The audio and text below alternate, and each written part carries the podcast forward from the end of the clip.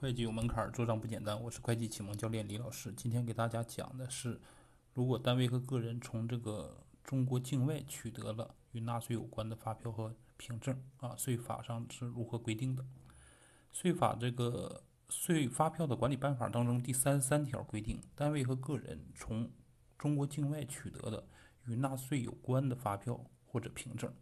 啊，税务机关是在纳税审查时，如果有异议的，可以。要求其提供境外公证机构或者是注册会计师的确认证明，经税务机关审核认可后，方可作为记账核算的凭证。这里我们指指的就是说，一开始呢，你取得这个发票或者是凭证之后呢，你是